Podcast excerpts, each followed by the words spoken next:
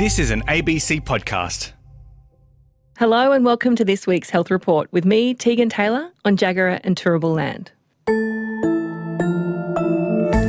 Today, a special program on pregnancy and birth in Australia, helping parents navigate the forest of prenatal screening options. What would it take to provide consistent, gold standard maternity care all over Australia? And Australia is one of the safest places in the world to give birth, and yet our health system sometimes fails women and their families and the professionals who provide support. The type of maternity care you receive can be a game of chance and depend largely on where you live and your ability to navigate the health system. The ABC recently launched the Birth Project, an investigation into birth and maternity care in Australia. And one of the key people involved in the project is my science unit colleague, Olivia Willis. Hi, Liv. Hi, Tegan. So it's been three-ish weeks since the project launched. Um, asking you're you're asking people to tell you their experiences, and you've received thousands of responses so far. What kind of things are people telling you? Yeah, we have. We've been really overwhelmed by um, the number of people who have gotten in touch to share their experience. And it's a combination, I should say, of, of women themselves who have given birth and also healthcare professionals who work in the maternity space. We're wanting to hear from both of them. Um, in terms of what we're hearing from people who are pregnant or have given birth, it's really a bit of a mixed bag. There are um, certainly some stories of people who have had excellent care. So we've heard, for example, from a lot of women who have gone through midwifery group practice programs where they basically see the same midwife throughout their pregnancy and birth, and many of them have had a really positive experience. But we've also received a significant number of responses from people who have had pretty poor experiences in the maternity system, um, and in some cases have emerged from childbirth feeling quite traumatised by the experience. And there seem to be a few different factors that are contributing to that. So for some women, it may be that they sustained physical birth injuries um, and struggled to recover from that. For others, they felt like they may have had medical intervention that was wasn't entirely necessary or that they didn't really consent to, um, or conversely, they didn't receive adequate pain relief when they asked for it. Um, so it varies a little bit in terms of what's causing that birth trauma, but I guess the consistent theme is, is women not feeling heard or, or, respected or not feeling in control of, of what happened to them during their birth. Um, and I guess the other the other key theme we're hearing a lot is issues around postpartum care. So women feeling a bit unsupported, perhaps struggling with breastfeeding or their mental health or their recovery from birth, um, and really struggling to get support either when they're in hospital um, soon after they've given birth or once they're back in the community, um, because we know that the public health system in particular is pretty stretched. So we're getting a picture, I suppose, of a system that, that seems to be under pressure. Yeah, you mentioned the public health system feeling stretched, and it seems like in Australia we've got such a good healthcare system. Some people have excellent care in public hospitals. Is it a simply a question of just if you pay for it, it's better?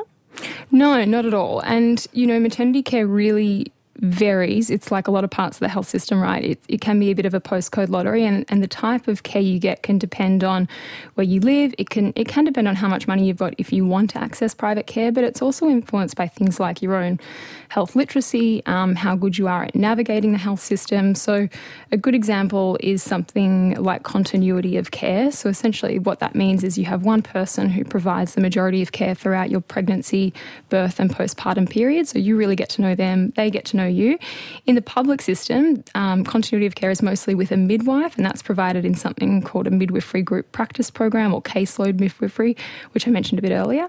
And Research shows us that this type of care is associated with lower rates of intervention, a lower risk of preterm birth, less early stillbirth, and generally higher rates of, of satisfaction. So it's generally the preferred model of care. Um, the issue is in the public system, it's actually really hard to access this type of care. And it's actually why some people opt to go private, is simply just so they can see the same provider throughout their pregnancy and birth, um, whether that's an obstetrician usually or sometimes a private midwife. Um, but in the public system, only about 30% of models actually offer that continuity. And maternal health experts say the proportion of women accessing that care is probably even smaller, somewhere around 15%. So these programs end up being really, really competitive. Um, and whether you can get into one really depends on where you live and if by chance they have a spot available. And the waiting lists are typically very long. Yeah, we'll actually have more on continuity of care and what that model could look like Australia wide later in the show. What about medical interventions? Because we do hear a lot about caesarean rates. That sort of seems to be a bit of a marker. Uh, does that vary across public and private? What, what are people telling you? Yeah, look, it's pretty polarising discussion um, rates of medical intervention, and it's certainly something that we've seen come up a lot in the responses that we've received so far. So, um, as you mentioned, and for a bit of context, rates of medical intervention during birth um, have increased quite substantially in the last couple of decades. So, in Australia, about 37% of women who give birth will do so via C section, and about half of first time mums will be induced. And both those rates have nearly doubled really in the past two decades. And I guess, you know, it's important to say that there's no doubt that those interventions can be absolutely life saving uh, when they're needed. But I suppose there are questions around whether they are always needed and um, whether they're being used in some circumstances unnecessarily. And, you know, from the conversations I've had, there seems to be a real divide, I suppose, amongst healthcare professionals, particularly between obstetricians and midwives, not always, but sometimes, um, about what the best balance is to strike between um, protecting kind of physiological birth and offering medical interventions. And the tension is really about whether that balance we've got is right or we're moving too far towards intervention. So, you know, when you talk to obstetricians, they'll often say that rates of intervention are going up because pregnancies are increasingly complex. So, we've got a mm-hmm. higher proportion of women who are overweight or have diabetes, um, and sometimes that requires more intervention. Uh, women are having babies a little bit later um, and also choice and preference. You know, there's an increased awareness about some of the risks of vaginal birth, and so for some people, they may choose to have a C section, for example. Um, on the flip side, we've got midwives who often point out that those increases in intervention don't necessarily respond, correspond to an increase um, in kind of pregnancy risks. So there are other factors that are kind of non medical that might be influencing that increase. Um, and I guess they point out that we're not necessarily seeing huge improvements in maternal and newborn outcomes despite that increase in intervention. So it's a really it's a really tricky space and there are different understandings of the risks and benefits. Liv, thanks so much for joining us. Pleasure. Can't wait to hear more about the birth project down the track. Olivia Willis is a health reporter in the ABC Science Unit. If you want to check out the birth project or add your story, you can go to abc.net.au slash birth project. They really want to hear from more obstetricians. You're listening to The Health Report. We've never been able to be more informed during pregnancy than we are today. Along with the screening ultrasounds that those of us who had babies in recent decades might have had, parents to be now have access to simple blood tests that can indicate whether baby might have a chromosome issue. They're also a way of finding out as early as 10 weeks whether you're having a boy or a girl. The trouble is, parents who send off for these tests because they want peace of mind or want to find out the sex can feel blindsided when the result comes back high risk, maybe even for a condition they didn't know they were being tested for. That was the experience of Tanika Madden from Bunbury in Western Australia. I had a few people around me at the time that were also pregnant and had done the NIPT and then found out the gender at 12 weeks. So I decided to do that basically and find out the gender quite early on. So I was offered that and paid for that without really yeah, informing myself, I guess, of what the test is actually fully testing for. So I'm aware that it was obviously, yeah, they test for three trisomies, you know, like your Down syndrome and everything, but that was, ba- and the gender, and that was basically it. That was all. And I was given, you know, a brief sort of description of what the test was, and yeah, basically was just explained that it comes back, you know, either high risk or low risk for those things, and that's about it. I wasn't aware that there was any other boxes being ticked. A week and a half later, I got a phone call from my doctor, yeah, asking to come in and bringing in a support person as she's been. The test results had come back in. What did you think when your doctor said come in and bring a support person with you? Oh, obviously your mind, yeah, goes to the worst possible thing straight away. I knew straight away that obviously it wasn't going to be good because I'd been informed that basically if it came back clear, she was just going to give me a phone call and tell me to come in and grab an envelope with the gender in it. So basically, I was told that the result had come back. So I was having a little girl. So it came back high risk for monosomy X, which is also known as Turner syndrome, which is where so females are meant to have two X chromosomes but Turner syndrome girls only have one. Mm-hmm. So I was given, you know, the option of, I think, medical termination. I was given the option of basically just, you know, doing nothing and continuing the pregnancy without, you know, knowing. the last option was to go up to a specialist hospital like QMH up in Perth and have an amniocentesis done at around 16 weeks, and you know that would confirm whether or not my baby has Turner syndrome. So I decided to go with that option. And then, so yeah, around 16 weeks, I went up to the specialist hospital um, and had a scan done. And I ended up declining the amniocentesis just as, yeah, I was, you know, obviously given the risks to also having that done. And I decided that the risks were too high. And in that time, I had done my own research. So, Turner syndrome babies, there's only a 2% chance that these babies make it to birth. So, I obviously had that in the back of my mind the whole time. Two percent um. Yeah, oh yeah. So it was awful. and I found some stories of mums who were in a similar sort of position and had ended up having false positives. So that's how I learnt about how these tests can actually not always be correct. so they, they didn't know if she was going to have Turner syndrome or not because I didn't do the amnio. So I did go my whole pregnancy not knowing. It was awful. Yeah, it was um, the anxiety and just it wasn't a good time. I always had that 2% playing in the back of my mind the entire time. And then, yes, so she was born at birth. She didn't look like she had Turner syndrome. So they went, yeah, look, small, aren't they? Yeah, so she wasn't small for her gestation. She looked healthy. They thought she wouldn't have it, but I still just, I needed to know. so I had to wait until she was five months old and we were finally able to do a full chromosome analysis and it came back that she yeah, had 46 XX chromosomes. Oh, Completely normal. yes, it was a false positive. you think that more information would help you be calmer, but actually yeah, it can yeah. go the other way. Yeah, you know, learning all about Turner syndrome was my whole world for quite a while during that time as well. It really, really affected me, and I feel quite robbed of what could have been, you know, with my pregnancy. Yeah, if your doctor's offering it, you kind of just assume yeah, everything's going to be okay, or that you've been given the full description of what's actually being done. Basically, just making sure that you yourself that you are informed of what you're being tested for. Tanika, thank you so much. Awesome, thank you. Bunbury mum Tanika Madden. And given the experiences of parents like Tanika, researchers in Melbourne have developed a decision aid to help people navigating the testing options available.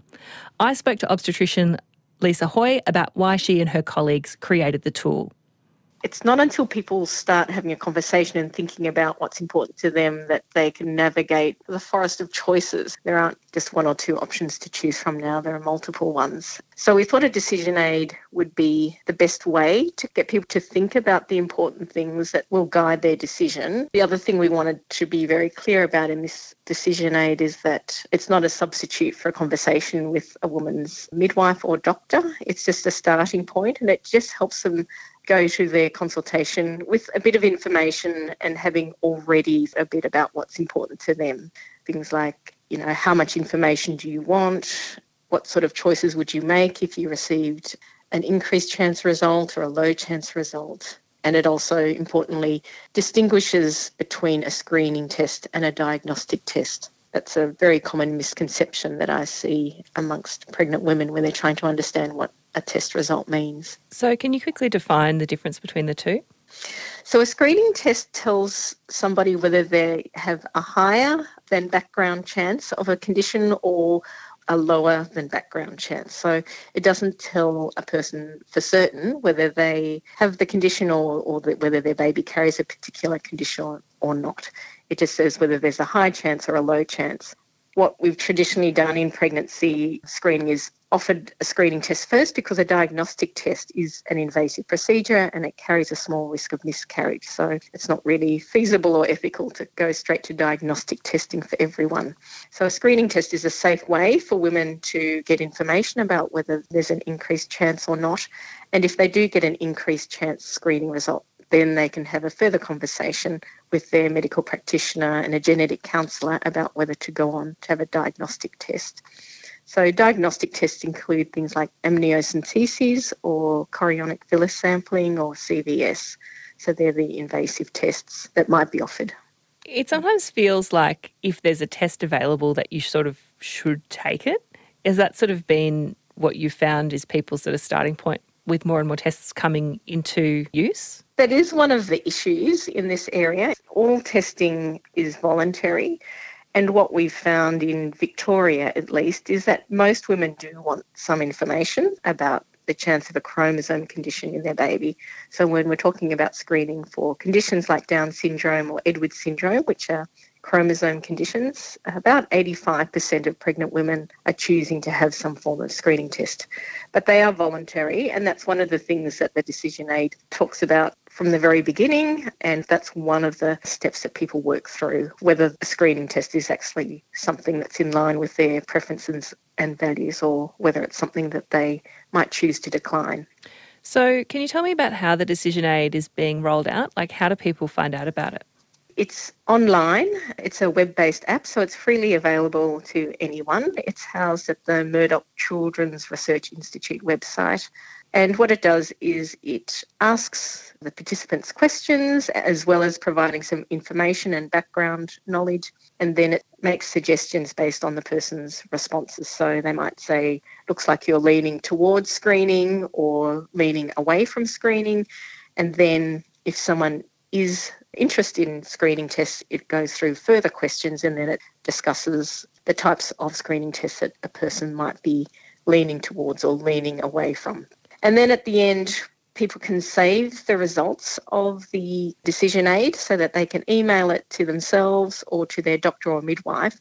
And that means that they can use that as a starting point for a discussion when they go for their visit to talk about what sort of screening tests they may or may not wish to have. What sort of feedback have you had, or have you sort of studied the uptake and the outcomes of the decision aid formally? It's only just been launched, so we will be evaluating it. We have done some pilot studies already, which showed that the decision aid does help improve women's knowledge about these screening tests. And we certainly involved consumers and end users in the development of this. So we hope that it's a useful resource. We're very keen to get feedback from anyone who wishes to provide feedback, but we will be doing a formal evaluation in the coming months. What sort of qualitative feedback have you had from people? What kind of stories have they told you? I've heard from people who have already had their babies and said that they wished that they'd had something like this when they were going through their pregnancy because they didn't quite understand exactly what tests they were having. Um, some of them did get unexpected results. It really fits into a broader theme that we come back to a lot on the health report about just over screening and over treating. I think it's important that people realise that prenatal screening is voluntary and that there is a ever increasing number of conditions that we can detect before a baby is born. And that's what I think a lot of women don't quite appreciate that they might think they're being tested for one condition, but the test might bring up information about a whole lot of other things they weren't expecting. So informed consent's a really important principle of any screening test just articulating some of the reasons why people might choose not to screen, because I think the decision to choose to screen is relatively self evident. You know, you're actively choosing to screen for a thing you want to know if that's a risk or not, if you're fully informed. Can you kind of maybe articulate some of the reasons why people might choose not to do these screening tests? So, some women choose not to have screening tests because having information about a potential health condition in their baby isn't information they would find helpful during their pregnancy. And often that's because these women wouldn't consider changing any decisions they make about continuing the pregnancy based on the result of a prenatal diagnostic test. And that might include women who would never consider a termination of pregnancy, no matter how serious the condition is that their baby might have. Having said that, screening and diagnostic tests can still provide very useful information for people who would never consider a termination because it allows them to adjust to the diagnosis and for us to offer appropriate pregnancy care, you know, if we're expecting a baby with particular health needs. So we shouldn't consider that screening and diagnosis is necessarily tied to someone's attitudes about termination of pregnancy. The process of going through a decision aid is in itself kind of gets you thinking about what you would do most people undergo tests because they want reassurance about the health of their pregnancy and their baby, and they haven't really thought too hard about what they would do if they received a result that didn't give them reassurance. Mm. So, working through this means that It helps focuses people's minds a little bit on those sorts of unexpected scenarios which they might not have thought about. And it also helps them start a conversation with their partners about what their thoughts would be if, you know, they did face a, a result that indicated an increased chance of a health condition in their baby. Associate Professor Lisa Hui, specialist in maternal fetal medicine at the Mercy Hospital for Women and the University of Melbourne. As we've heard, the, the kind of care you might get if you're pregnant varies wildly across Australia and even within the same city, despite the fact that we know what best practice looks like continuity of care. A national strategy around improving maternity care was launched in 2019, just in time to get overshadowed by the pandemic. I spoke to midwifery academic Zoe Bradfield from Curtin University about this earlier. It's indefensible to continue to ignore the evidence that we have that is almost shouting from the rooftops to us now that the systems of care that we have that are designed to provide care to the humans, making the next generations of humans in Australia, is broken. And what we need is a humanised approach to the care of humans. The good news is because often what happens when we say that to people is they imagine in their mind this system that is you know bringing people into gold gilded halls where everyone gets their favorite herbal tea and you know just something that's really deluxe and over the top. The reality is what we're talking about is continuity of care. The evidence says to us that continuity of care with a known midwife results in improved outcomes for women and for their babies. It uh, results in reduced unnecessarily healthcare costs. It results in improved maternal engagement. And when mothers want to engage with the systems that are designed to care for them, then their outcomes are necessarily better because we can assess and screen and pick up any problems earlier. So it's improved outcomes and improved engagement and satisfaction by the humans that are accessing that care. It also results in improved workforce retention. And of course, we're in the middle of a workforce crisis. We know that we have a global shortage. So, what we know about midwives staying in the profession is that providing continuity of care is the most philosophically aligned version of care that midwives want to stay in the profession. Continuity of care with a known midwife is actually 20% cheaper than standard public fragmented care just dollar for dollar direct health provision of those services is 20% cheaper. That's not taking into account improved health outcomes reduced you know neonatal admissions reduced unnecessary complications and unnecessary intervention workforce attrition. Really the question for us now is why wouldn't we provide that model of care? But you can't just turn a tap on and be like midwives for everyone. Like what does actually resourcing this look like it does, um, particularly because the, the health system that we have effectively hasn't changed much in 100 years, maybe a bit more. You know, way back when, before hospitals uh, were, you know, broadly accessible to people, they were seen as a luxury. Then enter the postmodern era where birth instead of being seen as a community event, was brought into the hospital and under the auspices of medical models largely in the last 10 to 20 years, we have had exponential increases in health expenditure. And what we've not seen is an exponential improvement in maternal mortality or morbidity or neonatal mortality and morbidity. So, what that probably tells us is that we've reached the tipping point. We've reached the point where the increased amounts of intervention that we have are possibly not making a difference or maybe doing harm so I know that in lots of big public hospitals, there is fantastic midwifery led models of care. I went through one twice, but they were really reserved for low risk women. So, how do you see that continuity of care with a known midwife working for people who don't fit into that low risk category? Yeah, look, the reality is every single human that is pregnant should know their midwife. It should not be risk dependent. We absolutely can build these models and we should and we must.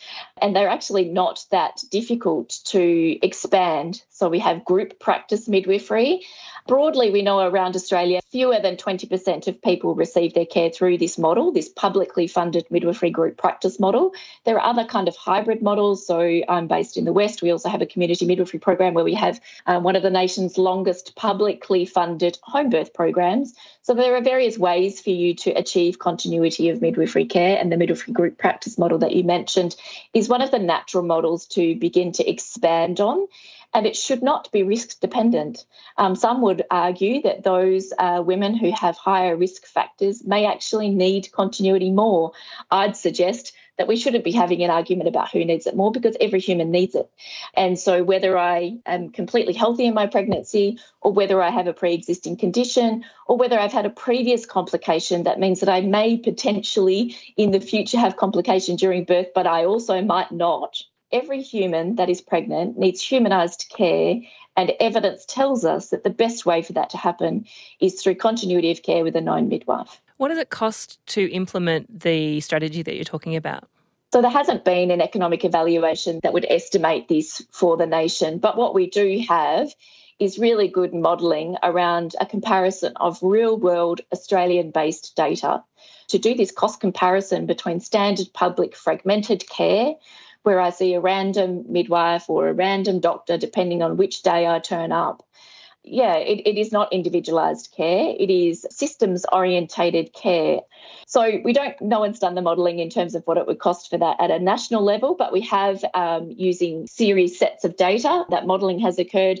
And you could say that our current health spend could potentially be reduced by 20% if we were to implement this as the default model. Now, there are some women who and people who come to pregnancy who have complications that will absolutely need the inclusion of obstetric colleagues. And uh, this is a multidisciplinary gig that we do in maternity, and particularly for those who have pre existing conditions, those with cardiac conditions, those with complex diabetes, and so on and so forth we absolutely will be providing care in collaboration with obstetric colleagues um, and also with uh, maternal physicians as well who, who get involved in supporting, you know, hypertensive disorders and the like. But that doesn't dispute the fact that midwives are experts in primary maternity care and that every human needs midwifery continuity of care. So there was a national strategy that came out just before the pandemic, bad timing. Where to from here now in coming into 2023? Yeah, so what we need is a national reporting framework. Ideally, what would really help this to move along is to ensure that there is jurisdictional buy in from from each of the recommendations for reporting.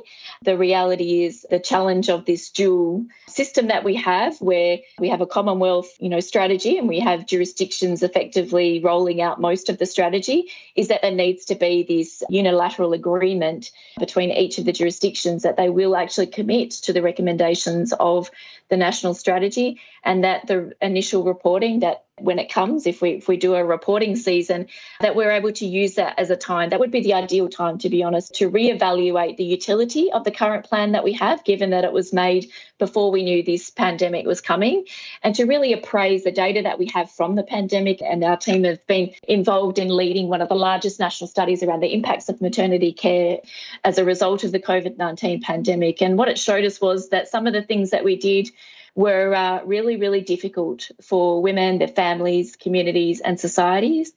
But what we found from each of the five cohorts that we engaged with, which was women, their partners, midwives, doctors, and midwifery students, is that every single cohort gave us a silver lining too. And it's there that we need to look first. Zoe, thank you so much. Pleasure, Tegan.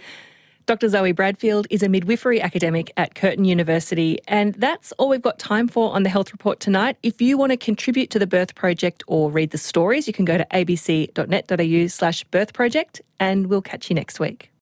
You've been listening to an ABC podcast. Discover more great ABC podcasts, live radio, and exclusives on the ABC Listen app.